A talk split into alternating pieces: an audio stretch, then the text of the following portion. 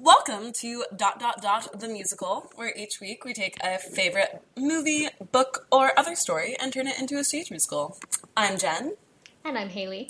and this week we're adventuring into J.R.R. Tolkien's classic novel, The Hobbit.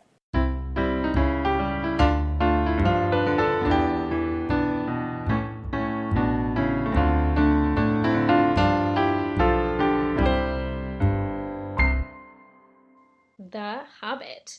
First published in 1937 and then revised after Tolkien started writing Lord of the Rings, and those revisions were published in editions from 1951.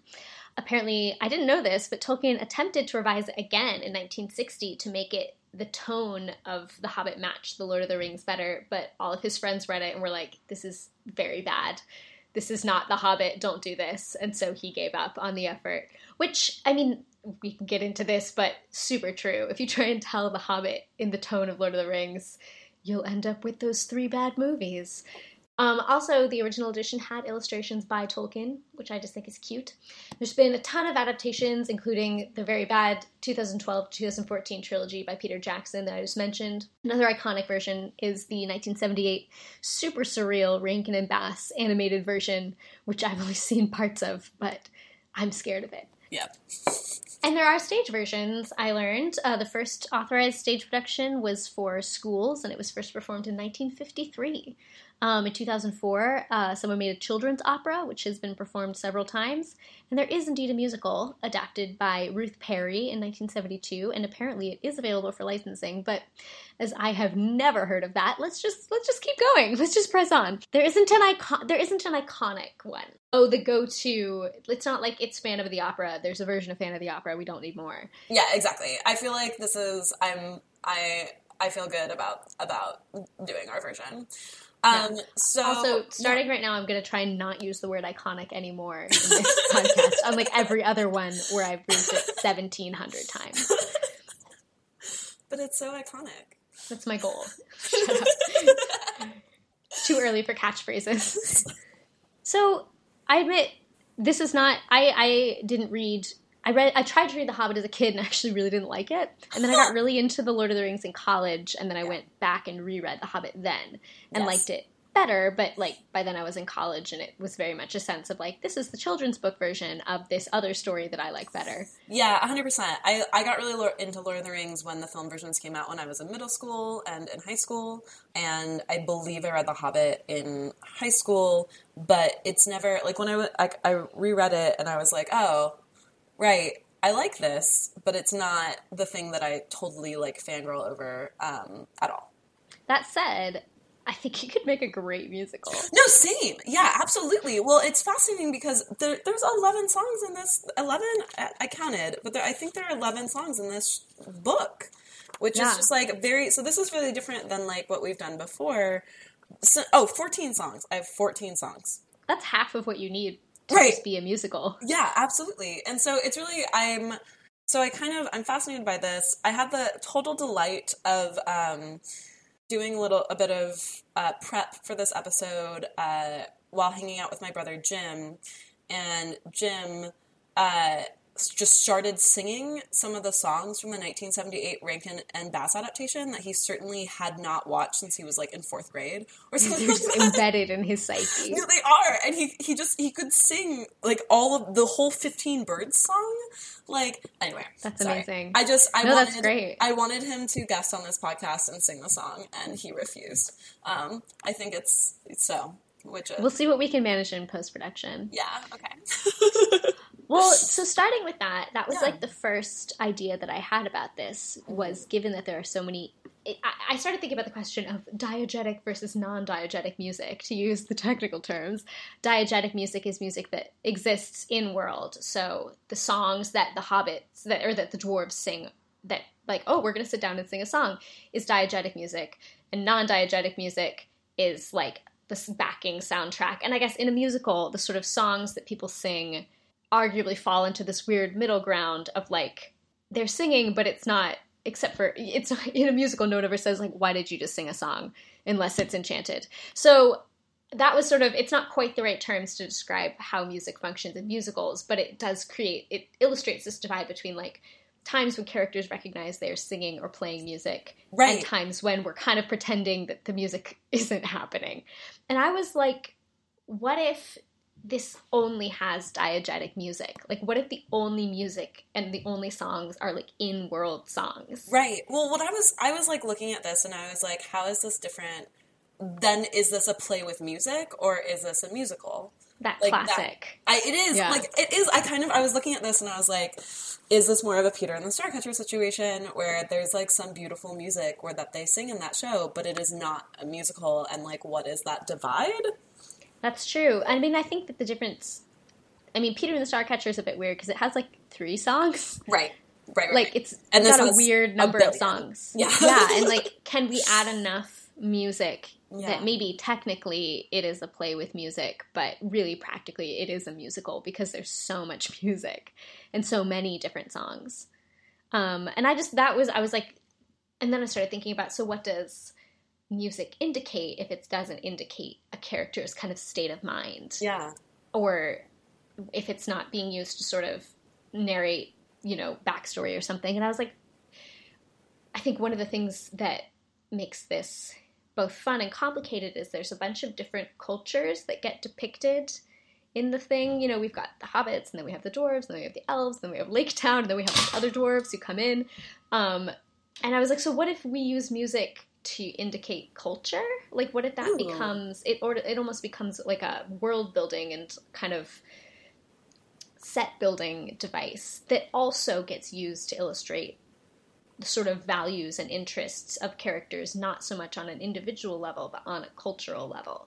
Yeah. So, like, you know, if the elves the elves sing about something, I mean, the elves are a bit weird because one is, one feels that was probably a thing that Tolkien wanted to change later because the elves in The Hobbit are nothing like the elves in Lord of the Rings, but or like, I mean, like they do in the movie uh, The Hobbit, the first film, they sing that Moria, uh, not Moria, um.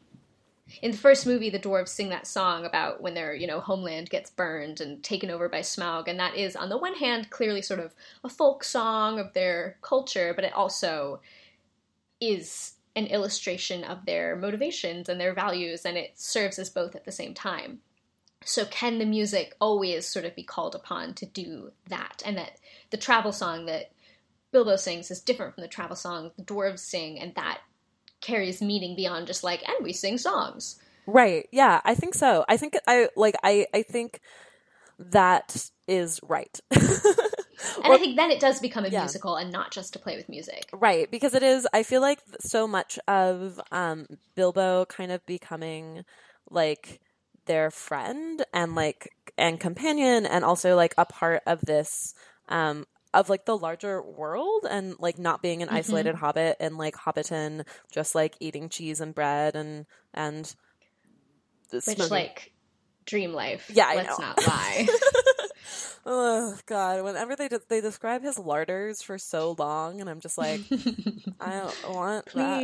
Can I please. snuggle up with a fire? And anyway, one I mean, one of the themes I feel like for the Hobbit that I wanted to to bring out more is simply like Bilbo discovering that there's a larger world around him, and that there's that. and there's more people around him and like different who are all different and different culturally and like um I feel like that is an excellent thing to do musically. Yeah. And I feel like at the beginning he doesn't understand all these like songs that the dwarves like know implicitly and like he hasn't figured any of this stuff out, but by the end like can either like sing in harmony with them or you know like that like I feel like uh that is exactly the kind of thing that you can express through music by and through these songs and like adding and adding to these songs. Yeah. Because like I an initial question also is like, do you just scrap all of the songs that are in The Hobbit and place new songs, or do you have something where you have these songs only, or do you have this where you have these songs and you add your own stuff? I think the last one would be mine. I think you'd I'd keep the original songs and add Mm-hmm. Yeah. more. Like I was thinking about, oh, can you turn Bilbo and Gollum's riddle contest into some kind of singing riddle contest where it's still that they are singing, but it's it's a song. You know, Yeah. Absolutely, they're aware of singing. It's not just like now this part's a song. yeah, definitely. I think that that's exactly. Uh, I Actually, I mean, there might be 13 songs because I did put Riddles in the Dark as a song because I was like, that's gonna, that's obvious. That's It'll gonna be a be song. Yeah. Picturing one of those. Did you ever sing those songs at camp where it's like the things layer up on each other, like thing in the bog and the bog and the thing? Like, Oh, I yes. just like, literally can't remember a single lyric, but The Princess Pat lived in a Yeah, tree. She yeah. sailed along the seven seas. um, yeah, exactly. So that's what I would do: is keep the Yeah. songs that are there because why waste them? Right. Maybe move some of them to other places because I feel like it's pretty front loaded with songs. Yeah, absolutely. Um, but keep them. Right. They're fun. Yeah, they are fun. I like them. I Yeah, like I think underused in adaptations, hmm in my opinion. Well, clearly not the Rankin and Bass, but Yeah, definitely. the sort of big, famous, shiny adaptations sort of shy away. And I think that it's just like we ha- not being uncomfortable with just being like, hey, this is a culture where people sing together. Yeah, absolutely. And I I I like that. I dig that. Yeah, that's love that. exactly that's the that's exactly the kind of aesthetic that I'm drawn to because it does it illustrates camaraderie and and community in a way I feel like on stage better than than most things. Yeah. I don't know. You know, I, I feel like it is a great way to to like show community in a way that's not like a wide pan of a camera or, you know. Yeah, yeah. And just sort of the idea that much as The Hobbit gets taken as this sort of allegory slash metaphor for like old ye old England and the Shire is, you know, the the grand old country life, to say like, no, this is actually just a wholly different culture Yes. where they're gonna sit around and convey things in song Yeah. not because it's a musical, but because that's how they communicate. So, actually, on that note of this sort of communal aesthetic and what you were saying about how they describe, I mean, so much of why we love hobbits is their sort of rustic food and drink based communal culture. I sort of was like, what if I started thinking about when Ed Iskandar, this director in New York, did this series of sort of dinner theater is the wrong description, but plays that were centered around a communal meal. Yeah. And like he cooked, as I recall, the meal and like, you know, everyone ate together and that was like part of the experience of watching the play. And I was like, I mean, is would is that the perfect sort of venue for this? Like does it become too much sort of storybook theater if you add in that thing? But I just do love the idea of like on stage food and drink, everyone sort of sitting in a room together rather than Yeah. That's uh, you're you're hitting at something that I so for for my version of The Hobbit, I was like how do you put an epic like this on stage? Like there are dragons, like you're traveling so much. Uh, It Mhm. doesn't seem to lend itself to a proscenium show to me, which I think is something No. you're getting at. Like yeah, I mean, and- I saw The Lord of the Rings the musical. Uh, in Wait, you 2000 did? Yeah, I did. I didn't realize you saw it. Oh, I did. Um, Really? and Tell me it everything right now. Well, it struggled with precisely that issue, and like Yeah. it came up, tried to come up with like sort of all these high tech. I mean, famously, it had this like high tech um, stage that like chunks of it hydraulic stage. That's what I'm trying to say. Where Got like, it. it. could rise and fall and like create the sense of like going over mountains and creating a landscape. One actor was seriously injured by it Oh. and it uh, was super confusing and not it neither felt magical nor realistic like nor Yeah. it wasn't as cool as watching like these wide pans of the mountains of new zealand but Right. nor did it feel like ooh theater magic Right, it just fell in this no man's land of like trying to achieve the mountains of new zealand but obviously failing because it's a theater rather than choosing to do something that you're like oh cool theater magic and i think that that is a, yeah a shortcoming that you have to just not even try i think to make this story work No, I, agreed. Like I think that like trying to there's so you're you're changing locations so much. It's so magical. Like there's you're going from like the so much Shire. walking There's so much walking. There's the whole barrel scene that frankly I would be disappointed not to see on like I like was like for okay, so first when I was like thinking about this, I was like I want there to be a giant waterfall on stage and like a lot of like miniatures and like and then so that you do like see at least like barrels going through even if they're like tiny barrels you can hold in your hand just so that there's like some sort of Yeah. something. Just I wanted because I I I think the the word that I'm probably going to get banned from using soon is like evoking a sense of wonder but like I want wonder!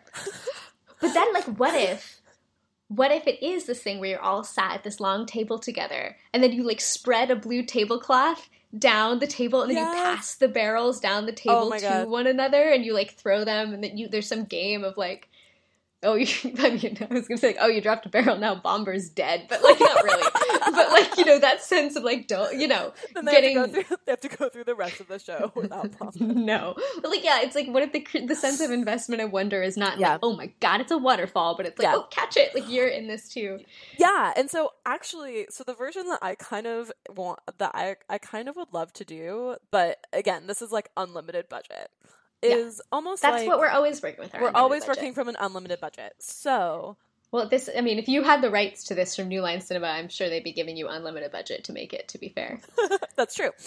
I would like to do an immersive theater version of this show where essentially like you um take over like how sleep no more and punch drunk have taken over essentially a warehouse um you solve the different world problems by literally creating different worlds in different rooms. And so my version also because there are a thousand dwarves and so i think in my version you are the dwarves and there's only like two Mm. important dwarves right? There's like there's like there's like Thorin and maybe like a couple other dwarves and then the rest of the audience are the rest of the dwarves like and they're treated as the dwarves and like that's and then everyone around them so then you can have a larger world of people and like magical creatures because n- your whole cast isn't just dwarves Wait, so I have a question because Yes. this is a thing. This is like one of my pet peeves is imprecision in the idea of immersive theater. ooh okay So- yes Is this immersive? Or is it Mm. just a promenade production where you are nominally given a role, but in fact don't really interact in any way that is capable of changing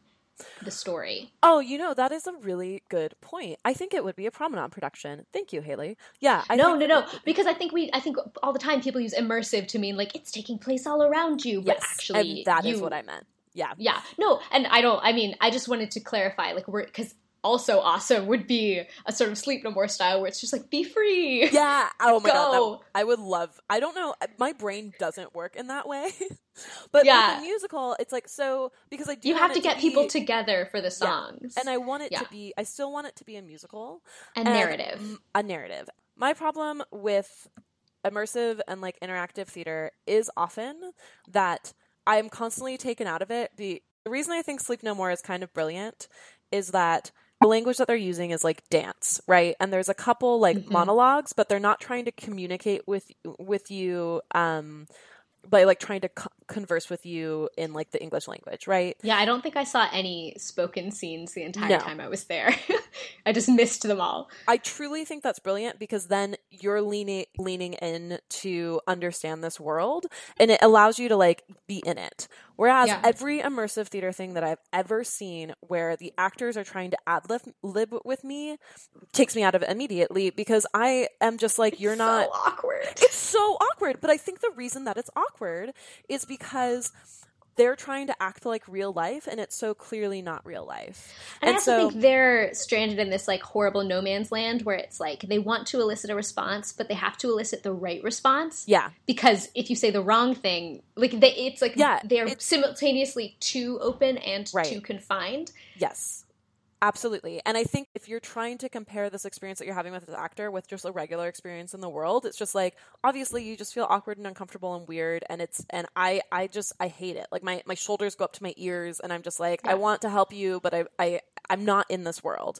And I feel like the way to unlock that is to create a different language, right? Like a different Mm-hmm. way that the performers are communicating with the audience. And I think that like doing a musical like this is exactly that. Like you're not ad libbing with the audience. Like I don't know if like a couple dwarves get taken to a different room. I don't think people talk to them. I think like it becomes like you have to create a language where the actors and the audience can meet halfway. That is my rant about immersive theater. No, I like that a lot, and I like the idea of it being immersive in the sense that you're sort of you're not separated from the world of the play; it's all around Yes. Mm-hmm. you, but not immersive in the sense of you directly interact. Like I like Yeah. the idea that like the shorthand is like you guys are the dwarves. That is now meaningless. Just follow Bilbo. Like, exactly. You Yeah. don't have to do anything. Yes, You don't have to dress up. 100%. We're not going to suddenly turn to you and be like, "What do you think, Bifur?" And you're like, "Oh no." yeah, exactly. It's like that's just the fiction of like that's who you Right. are in the world. Don't worry about it. Yeah, exactly. But actually, all you're doing is walking through some rooms. Exactly. That's exactly it. And like and understanding that like they get it that you as an audience are like filling out this this cast of people just to get that sense, but it's not like yeah, it's not awkward. Yeah, I saw this like again build as immersive. In fact, promenade version of the Odyssey, and the scene Mm. that sort of worked the best was the scene where um. It was the scene with on Circe's island where like all of Mhm. Odysseus' soldiers get turned into pigs, and Yes. we were sort of put into this like pen, and it was like, oh, we're the pigs, Yes. and we didn't have to do anything. Right. That was just like that's why we're here right now. yes. That's our role in the scene, but it's a completely passive role. right. And they didn't and they also didn't have to tell you like you're the pigs. It just like Yeah. it was something that you gathered. It just And, became like- clear from the way we were referred to and where we were told to stand. Yeah, which I think is is great because then the audience is more engaged like you become more engaged in that way also. Yeah. Um yeah, and I just so that that is kind of how I I would go about this because I just don't think it really lends itself to uh, a a traditional like fourth wall structure. I like that a lot. Yeah. I actually sort of my mind went in almost exactly the opposite direction. Really? Instead of the infinite budget, the no budget, yeah. and have it be basically like the campfire version. yes. And again, with this idea of like the onstage food and drink, not so much being like dinner theater, but being like, yeah, we're having a picnic, we're sitting around a campfire, and there's this very Yeah. explicit sense of, and we're telling this story. yeah, and also you. a, a meal as like you know as ritual like a meal Yeah. as like something that like obviously like hobbits do together but also like you Mhm. would do together with your like extended family and hear the lore of Yeah, it's the folklore of yeah. Mhm. And even then, it's like I think you could have a sense of like, oh no, now we're in Middle Earth telling this story. You Yeah. know, like this is the tale of our ancestors, the dwarves, or whatever. But Mhm, mhm. um, yeah, more of a sense of like I said, you know, you spread a blue tablecloth and pass the barrels back and forth, and yeah when it's time for then they walked three, for three days, you say, and then they walked for three days. yes um, and then also allows for just like very open doubling of a smaller Yeah. cast. So rather than Right. having to have like a cast of 50, it's like, okay, and now he's playing, um, what's his name? Oh my gosh. Names, man. there's you so know. many people there's so many characters Now he's playing a dwarf, and now he's playing a hobbit, and now he's playing a guy in Lake Town, and Yeah. it's just like, it doesn't matter. right yeah who, can- that the one dude who brings down smaug Yeah, what, that name is just gone from my head right now. So so that's good. yeah Beorn. the yeah no the bard he's a bard, Bard, Beorn's oh, the guy who like who uh, who houses them after the Oh, eagles yeah. save them There's so many characters, Jen. I know. and everyone's name sounds the same. Why does everyone's name start with a B, Tolkien? I don't know backrack. I don't know. um, I'm in the but also, I was just thinking, and then also uh, the the blue tablecloth underneath could be Mhm. on the other side could be red, and it could come up and be the dragon. Yeah, exactly. And like everyone could be like, okay, you have to shake the tablecloth. Like I just think that would be a fun way of doing that. Absolutely, because it like The Hobbit is a great book to read aloud. It can be a very oral storytelling experience, um, and like that's something kind of great. I don't Yeah. know. And like at the end when there's gonna be the battle, it's like the elves can come sit at one end of the table and then like the dwarves come sit at the other end of the table and everyone has to like shove over and make room at the table and like lots of sort of switching seats. Which actually does bring me to I think another big question mark yeah, about this that I, which is that the main character is unconscious for the climactic battle and it never gets described right.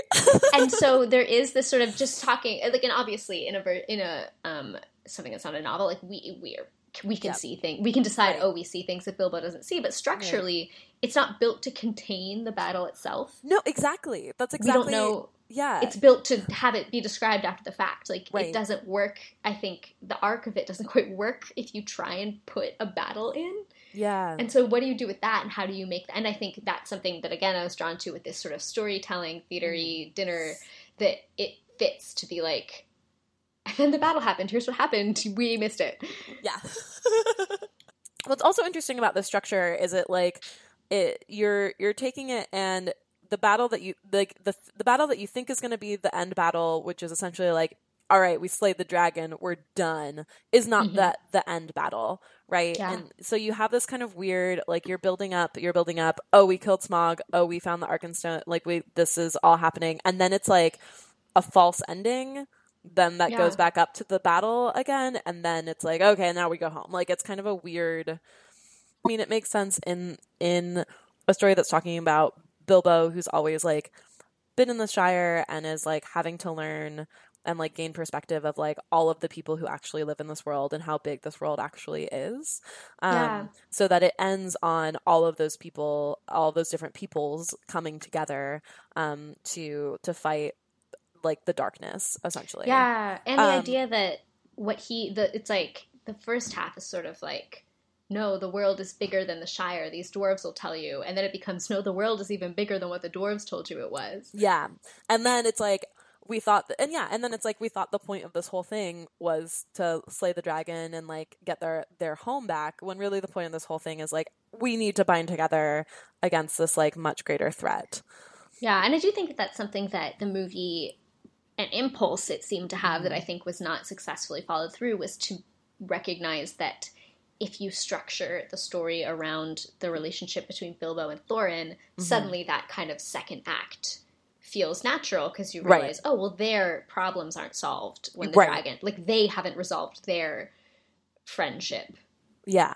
You sort of have to see that through to the end. Mm-hmm, mm-hmm. But also, there is something really delightfully. It sort of reminds me of like a fairy tale or a ghost story when you're like, but then that wasn't the end. Like yeah. there was more. All right, shall we take a, a, a brief intermission for our Well, so, intermission cocktail? Before we do, where Oh, do you mhm. feel this intermission falls? How does our Oh, first act end? God. Okay. Because I- in this description, part of me is like, does it end with Smaug? But there's not enough left after that. No. Okay, can I here let me um you know, we have time. I'm just going to go through my main points. It's like Mhm. our main like scenes, okay? Yeah, There's okay. Gandalf and Bilbo Yeah. hosting the dwarves, starting the adventure, the trolls, Mhm. Rivendell, goblins, Gollum, more goblins and wargs. Um, the eagles save them. The eagles save them. Also, wh- how do you put that on stage? Okay. Uh, House of Beorn. Mirkwood, the spiders being captured by wood elves, the barrels, Lake Town, Lonely Mountain. They find that Smaug is vulnerable. The thrush goes to the bard. Bard slays Smaug. The dwarves take the mountain. All the depths, and then there's war due to the depths, and due to all the depths from everyone. Uh, then the battle of five armies. Then Thorin dies and makes up with Bilbo, and then Bilbo returns home. So that's 24 scenes. So many things. So So like what's 12? What's halfway Okay. through? Just one, two, three, four, five, six, seven, eight. The spider, like being captured by wood elves, which actually could work. That is a good. That is kind of a good suspenseful end of act. It's like, how are they going to get out? Yeah, and then you start with the then you start with barrels. Though it is true that in the both the formats, like I could see my version, my like campfire version, being like ninety minutes long, Right. maybe at butting against two hours. But because you're eating and drinking the whole time, you don't necessarily need an intermission in the same way. Right. If you're similarly, it's like how do you build? I guess it's like you bring people into a room where they just get to chill for fifteen minutes before moving Yeah. on. You know, actually I wouldn't I kind of wouldn't want there to be an intermission. So this intermission cocktail might just be, you know, present throughout. That said, if Yeah. we were doing the promenade version, practically it makes sense to have the escape or the capture be right before intermission because then you have intermission to set up whatever the barrels. and the yeah, waterfall no, that is. makes total sense. Yeah, I mean, it might be like, hey, everybody, uh, we're all captured captured here. Uh, stay in this room. Drink for. I mean, to be fair, it is the 15 scene where the elves get drunk. So it's Oh like my what if God! intermission Yes! is the scene where the elves are getting drunk. Yes, yes. Sorry. Yes, and That's what are they getting drunk on, Jen? You know, honestly, I just felt that it was only right that it's not really a cocktail. It's just mead. It's just got to be mead. You can make a mead cocktail. To be fair, You could make a mead cocktail, but I just didn't. I just. just straight up mead. I just didn't get really it good. together in time to like like what are the wood elves drinking? Are they drinking mead?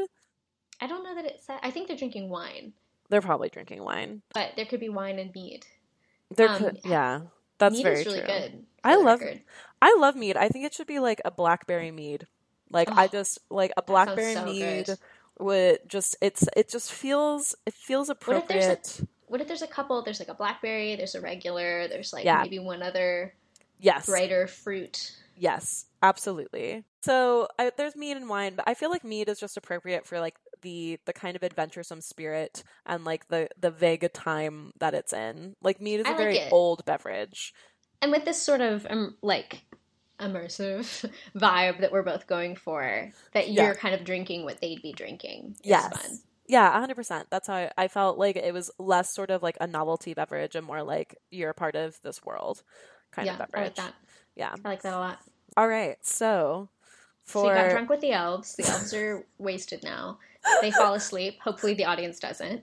Yeah, I I'm really into this. I really like getting drunk. The idea of like getting drunk with elves, and then in the never ending, like in the crazy version, like we'd put audience members into barrels somehow and like make it fun.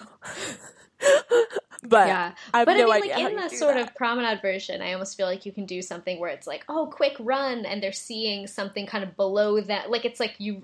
I'm picturing like you run across like a kind of catwalk type thing, and there's like a river somehow below you that you look down and see the dwarves in the barrels somehow, or something like that. Or like you look out a window and it's like on the other side of the window Yeah. somehow. Mhm. Yeah, I like that. I dig that.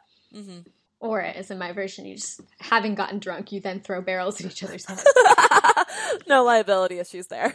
None. That's our real slogan. yeah. you have to No sign a waiver. issues. You have to sign a waiver when you go in. You might get beamed by a barrel waiver. Um, yeah, Do you think the dance has any part in this? that's a great question. Like I mean, dance I or movement? Yeah, that's a great question. I mean, I sort of feel like it depends on. I, feel like once you've established that like the singing is something they're actually doing, then Mhm. arguably the dance does too. And so Oh, there could makes be. Dance that's sort of like folk dance, but it might be. It's hard for me to picture how then to incorporate the idea that like oh now we have like lyric dance that is purely sort of metaphorical when all the singing has been established as literal. Yeah, I can't imagine metaphorical dance really existing in this world. Yeah, I just think I think that it, because the song, you're right, because the songs are like more like folk songs, then you have to do like folk dance of like we are aware that we are dancing right now. This is no metaphorical like value. Yeah, yeah. It's not like Smaug is a dancer, though that would be arguably cool. But like, I think it's just like, how do you? That seems to break the rules of the world. You'd have to Yeah, find another totally way does. much Yeah. earlier on to set up that rule, and I don't know Mhm. when or how that could happen. Yeah, agreed. Agreed, agreed. Oh, I mean, my I think one of my big questions about uh like going through this is like how do we deepen this story? Mm. Ho- honestly like one of my favorite things about the adaptation of the books of Lord of the Rings to the movies is that there's a deepening that happens there's like a deepening of characters that ha- happened in that Yeah. adaptation like it gave them a lot more of them like stronger art a a lot more of the characters like stronger arcs and Yeah. um choices which is Yeah. is interesting and so is there a way that we deepen this is this less about deepening characters or like how how do we do that and like yeah, I think that's a great question, and I Yeah. think that like maybe we're both biased and that we're both very much character people. yeah um, and so I also agree that reads as an improvement to me on the Yes. source material for The Lord of the Rings. I like that the characters feel more fully drawn. And I think if you're going to do something like what I said before, with make sort of Bilbo and Thorin's frenemy ship be the sort of engine of the arc, stop laughing. can, I just, can I describe our relationship as a frenemy ship from now on? I just, We're not enemies. we're not enemies at all. I just want to use No the one would word. believe you if you said that. I just want to. I would just want to use the word frenemy ship forever. Can that be my band Frenemy ship. Yeah. Can I have a literal boat that's named Fren- Frenemy ship? So it's a literal Yes. ship. Yes. All I can think of is those Kate Beaton comics about the rivals. It's like the pirate and the sailor, and they're like, oh, the, the nemesis. And he's, they're always like, he's got like a locket that's got like a picture of the nemesis in it. anyway, Sorry, Um, I didn't mean to go so overboard. god damn it, Jen. uh, but if you turn that rivalry slash friendship, frenemyship, into the sort of engine of the plot, that is already a deeper character arc for both of them. I'd like to report that Jen has fallen off her chair and is out of view of the screen. I was trying to get my laughter under control so you could you could say No, I liked something. it. It was great. It was worse. It was more distracting. um, yeah, like sorry, having No, don't Bilbo. apologize. Bilbo and Thorin's uh, relationship being the driving force. So like that sort of development. And that has a knock on effect for both of them because they sort of have to have personalities for their personalities to be in conflict beyond the sort of series of plot based conflicts that they have in the book, which is basically like, he can't do this. Oh, wait, he can. I don't want to go to war. I do. That's it. And the thing is that I was thinking about when I was revisiting this is that mm-hmm. despite in most ways being much more simple than Lord of the Rings, ethically it's much more complicated Yeah. in that you don't have the sort of faceless evil orcs who you don't have to feel bad about killing in droves and you don't have literal good versus evil and i think that obviously lord of the rings gets a lot more complicated and the sort of Definitely. good side has a lot of shades within it but the sort of you know I, I think as someone who doesn't really like action movies and movies where like a lot of people get killed Mhm. lord of the rings feels safe because it's like oh they're orcs they're evil it's like whatever Yeah. and i'm sure someone's gonna be like well in the silmarillion there's all this blah blah blah, blah. i haven't read it i'm sorry i don't care um whereas Right, but I mean, they also set like in the in the film, like they set up like you know these things are literally born of darkness. They're they're pure evil. It's like literally like there's no Yeah. I mean, and there's that one sort of line that's in both uh, that I think Sam says in the books and Faramir has in the movies that's like, oh, right, the Haradrim, who are these guys? Do they even want to be fighting at all? And then it's just like, anyway, moving on. Uh, they have evil elephants. We hate them. Bye. Uh, whereas, and also racist. Also, the dwarves, weirdly anti Semitic. It's fine. We don't have to have any of that in ours partly because the battle of the five armies is about five where we have reasons to root for all five armies all five of the five armies uh, it's not a battle that's good against evil it's a battle of complicated against complicated against Yeah. everyone has a reason to be fighting for this and we kind of wish they weren't fighting at all yes, absolutely. um, and so I think there's a lot of room to sort of dig into that and to explore the ways in which this is a way more ethically complex dilemma than Yeah. it, it is in um, the, in Lord of the Rings in some Yeah. ways. Definitely. So everyone in this story is a man. Yeah, there's that. Um, Uh, I mean, to be fair, what I really wanted the movie to do was just be like, hey, remember how we made all those weird jokes in Lord of the Rings about how dwarf women and dwarf men are indistinguishable? yeah, just let's just roll with that and have some of these over- men be women, but they just got beards and stuff. They're just indistinguishable. yeah. I mean, I think that's exactly how you do that. It's just like deaf about like yeah, about- half of them are about women. gender or like yeah, Yeah. no, just just don't care there's no there's because there's not really we're not saying any the story isn't saying anything about gender there's no, No. reason for like we're not making any statements here there's no, romance in this either there's like there's not there's nothing anyone can be anything thorin could be played by a woman a man a non-binary person Yeah, yeah. it's the same story I admit I do like the idea of then just deciding some of the dwarves are women because Yeah. it's like okay, well, rather than saying they get to be neutral because they're all men, say they're neutral, so some of them are women. Yes. it doesn't matter. right that's exactly it and like they still have to have beards, though. So, like, that's just a requirement. A thousand percent agreed. But yeah, I think that you're what you're touching on is that oftentimes when people are like, "Oh, you can have anyone play these roles," the still the default in a lot of people's minds are just like, "Okay, so white male," and that's like Yeah. not. And so, in order to make it so that everyone can actually play these roles, you say, "Cool, half of these need to be women." Yeah, and also that white male equals blank slate and anything else carries meaning. It's like, oh, well, if they're a woman, then they're not neutral anymore. It's like, no, they're so neutral that some of them are women because it's totally neutral and it makes no difference Yeah. to the story because that's not what the story's about. At all, And obviously, ditto with race as well. It's not going to Yeah. be an all white cast Right. in my version. absolutely. Yeah, it just because that's none of that is what the story is about. It's fantasy. There's a dragon, so if there They're could be, if you're like, I'm okay with the dragon, but the woman, the black woman with the beard, is implausible. then there's just separate issues happening for you in your mind. God. Don't all my feelings about Game of Thrones, but we're not going to get into that. Yes. Sorry, I'm now just like harkening harkening back to that argument that I've given so many so many men on dating apps. Um the worst. The worst. I buy dragons, but people of color in fake medieval England. I'm just saying it's history. Yeah. I hate I hate everyone. Anyway, go moving on. Yes, please let's.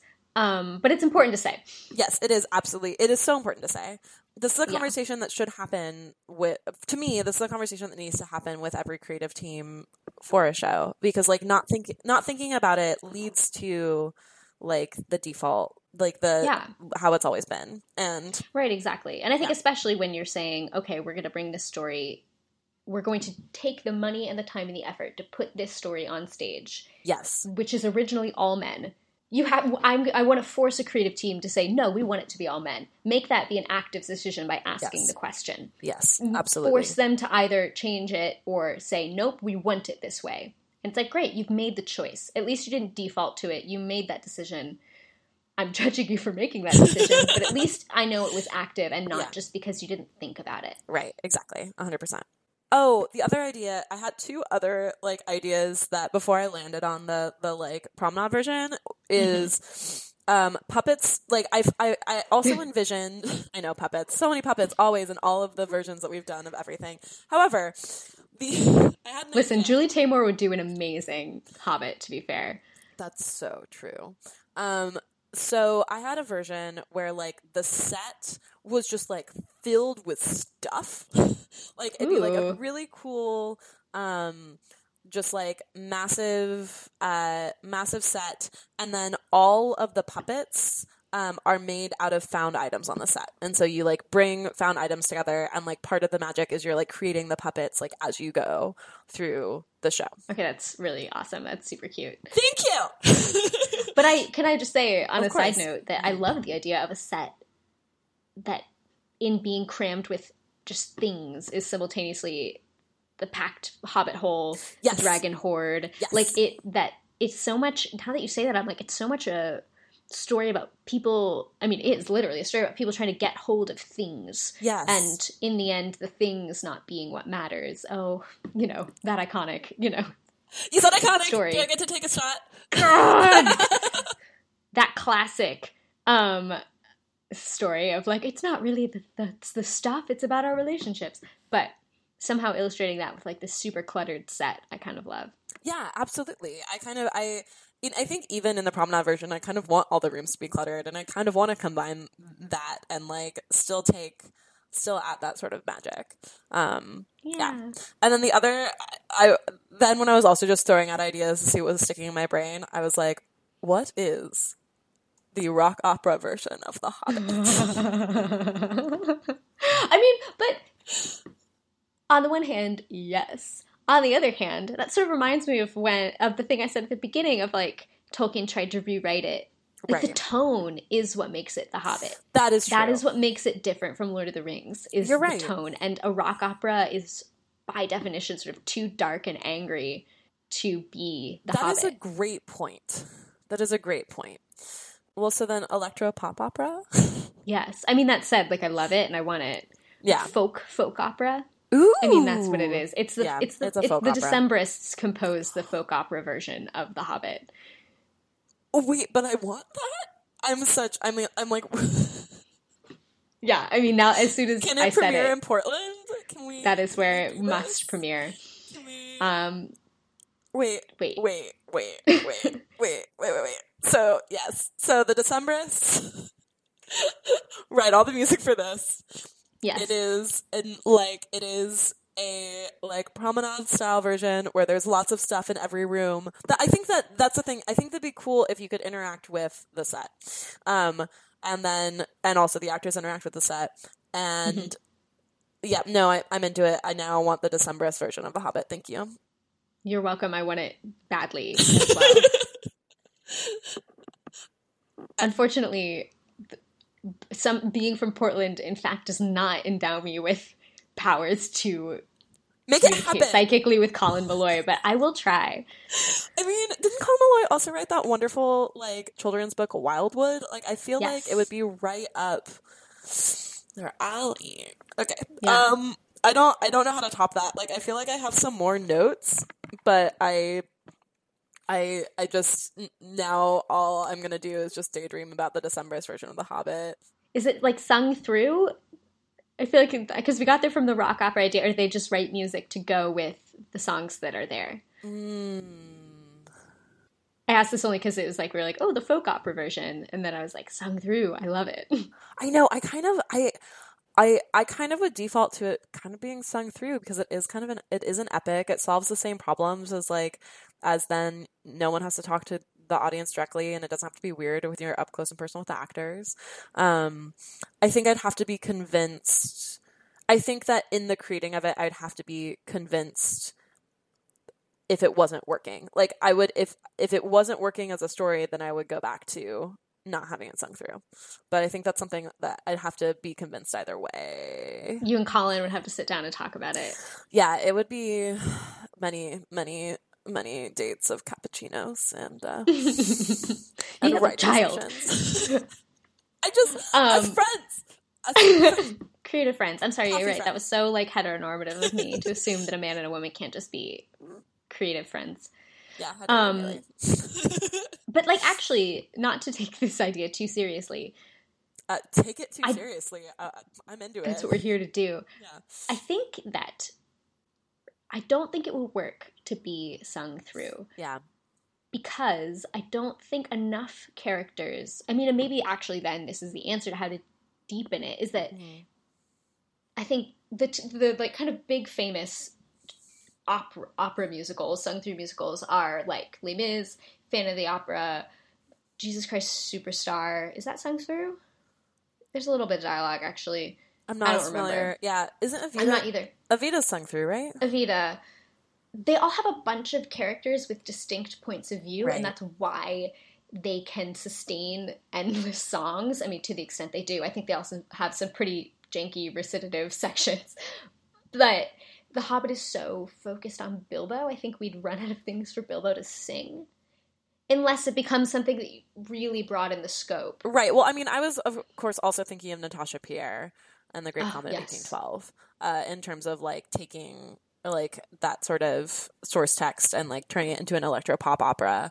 Um, but I feel like for that, it is also there. Are th- there are a bunch of characters that you're But, learning are, about. but we're just like, there's a bunch of characters in this as well. And actually, Natasha Pierre is an amazing model because something that I think succeeds so well structurally about that is you have a character at the center who is Pierre, who is incredibly static until the very end. Yeah. But they kind of keep returning to him. So he Right. can be static without dragging down the pace of the story because we just pop back. We're like, what's Pierre doing? He's singing a song. Okay, bye. We're going back to the plot. So he's present and we're sort of aware of his stagnation Mhm. without the story stagnating. Uh huh. Yeah. And I wonder if either Thorin or Bilbo could serve that same purpose, not in that they're stagnant per se, but that it's like if we just sort of check back in with Bilbo occasionally, Mhm. like the other characters and worlds kind of swirl around him, and then we anchor back into Bilbo, or alternately to Thorin, who has sort of this one goal that he pursues kind of monomaniacally from beginning to end. It's like, what's Thorin doing? Oh, he's still obsessing. Okay, checking back out. Um, and I think that is something, if you're going to have it be sung through, it could actually function really well. I realize I'm complete, I've turned completely around on this issue. I But it is you. like you have these sort of anchor characters, and then these other worlds and other bajillion characters come and sort of sing around them. But then we dip back into the sort of how you doing, Bilbo? What do you think of this? I think the challenge then is the challenge that we illustrated at the very beginning, which is the sh- the songs that exist within the world, and you know that they're singing, and the songs that exist, like Yeah. You know, like that. Then Yes. that is Yes. that becomes a central tension if this is sung through, because if you're including the songs that Tolkien wrote, then you it's. I don't think those songs can exist outside of like this is actually happening in the world. I think that's a really interesting challenge and something dynamic that I'd be super stoked to see because I think it makes it again so that the audience is kind of having to like figure it out a little more and I'm really Yeah. okay with the audience fi- like not spoon feeding an audience. I think if Yeah. you spoon feed an audience they get bored.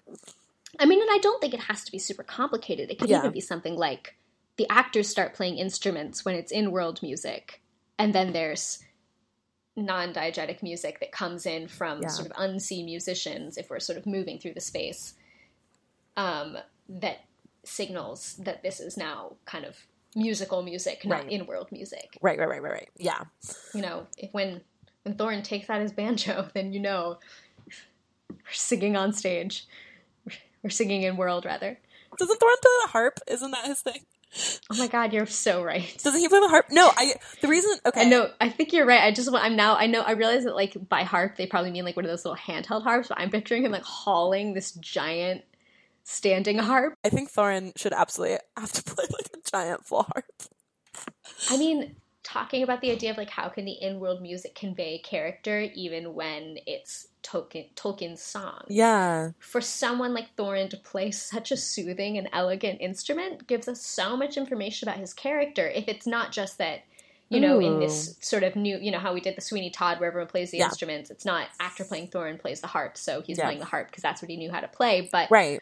Thorin, the character, plays the harp, and that's character information. He's amazing. I I, love who is Thorin that is like starts a war for no damn reason and then goes in his room and plays his beautiful, elegant harp. Who is this person? I love him. That's, Yeah. That's such a wonderful point, and I really like our version of a Hobbit personally. I do want- too. I, want, it I want badly. it. I want. I want to manifest this into the world. We're, this is what we're doing right now. We're just Yeah. bringing it in. Someone's gonna, um, the people at Peter Jackson is gonna hear this podcast and be like, "Listen, whoever the heck owns the rights to The Hobbit now." All right. Well, uh, I have one final question for you, Haley. Mhm. Do you think that there's a way to turn this into a three-part series? um, I mean, I think that once Three of us. Have written a score, I would easily listen to a twelve-hour sung through Hobbit folk opera, and then you could do it on like three consecutive nights, three hours each night. Sorry, I said twelve hours, four hours each night. Um, I mean, I yeah, in. I I mean, I'm into. I saw like Taylor Mac's 24 hour show, six hours for four days. I mean, also, I think it's a question of like how much, how active are you making the audience be in this promenade version? Like, That's it's true. very exhausting. Maybe you have to break it up into sort of three 45 minute parts, and then you just drink a lot in between. Yeah. Oh my God. I love it. lord. It sounds great. I'm excited for this to happen. Yeah. Well, that is it for The Hobbit, the musical. Uh, and also it for the first round of dot dot dot the musical podcast. We'll be back in your feeds very soon, so please subscribe to be the first to know when we release our next round of musicals that we will talk ourselves into actually wanting to happen by accident. um, and if there is anything you'd like to see us transform into an amazing musical, drop us a line at themusical.podcast at gmail.com. And that is dot like a period, not the word dot. Yeah. The musical period podcast at gmail.com. Sweet. We'll be back soon.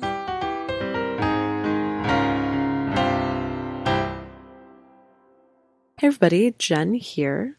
Thank you for listening to this season of dot dot dot the musical. If you've enjoyed our show, please rate and review us on iTunes, subscribe wherever you get your podcasts, um, and help other people find the show. Uh, thanks again to Jen Lin for our intro and outro music. And again, thanks to all of you for listening. See you next time.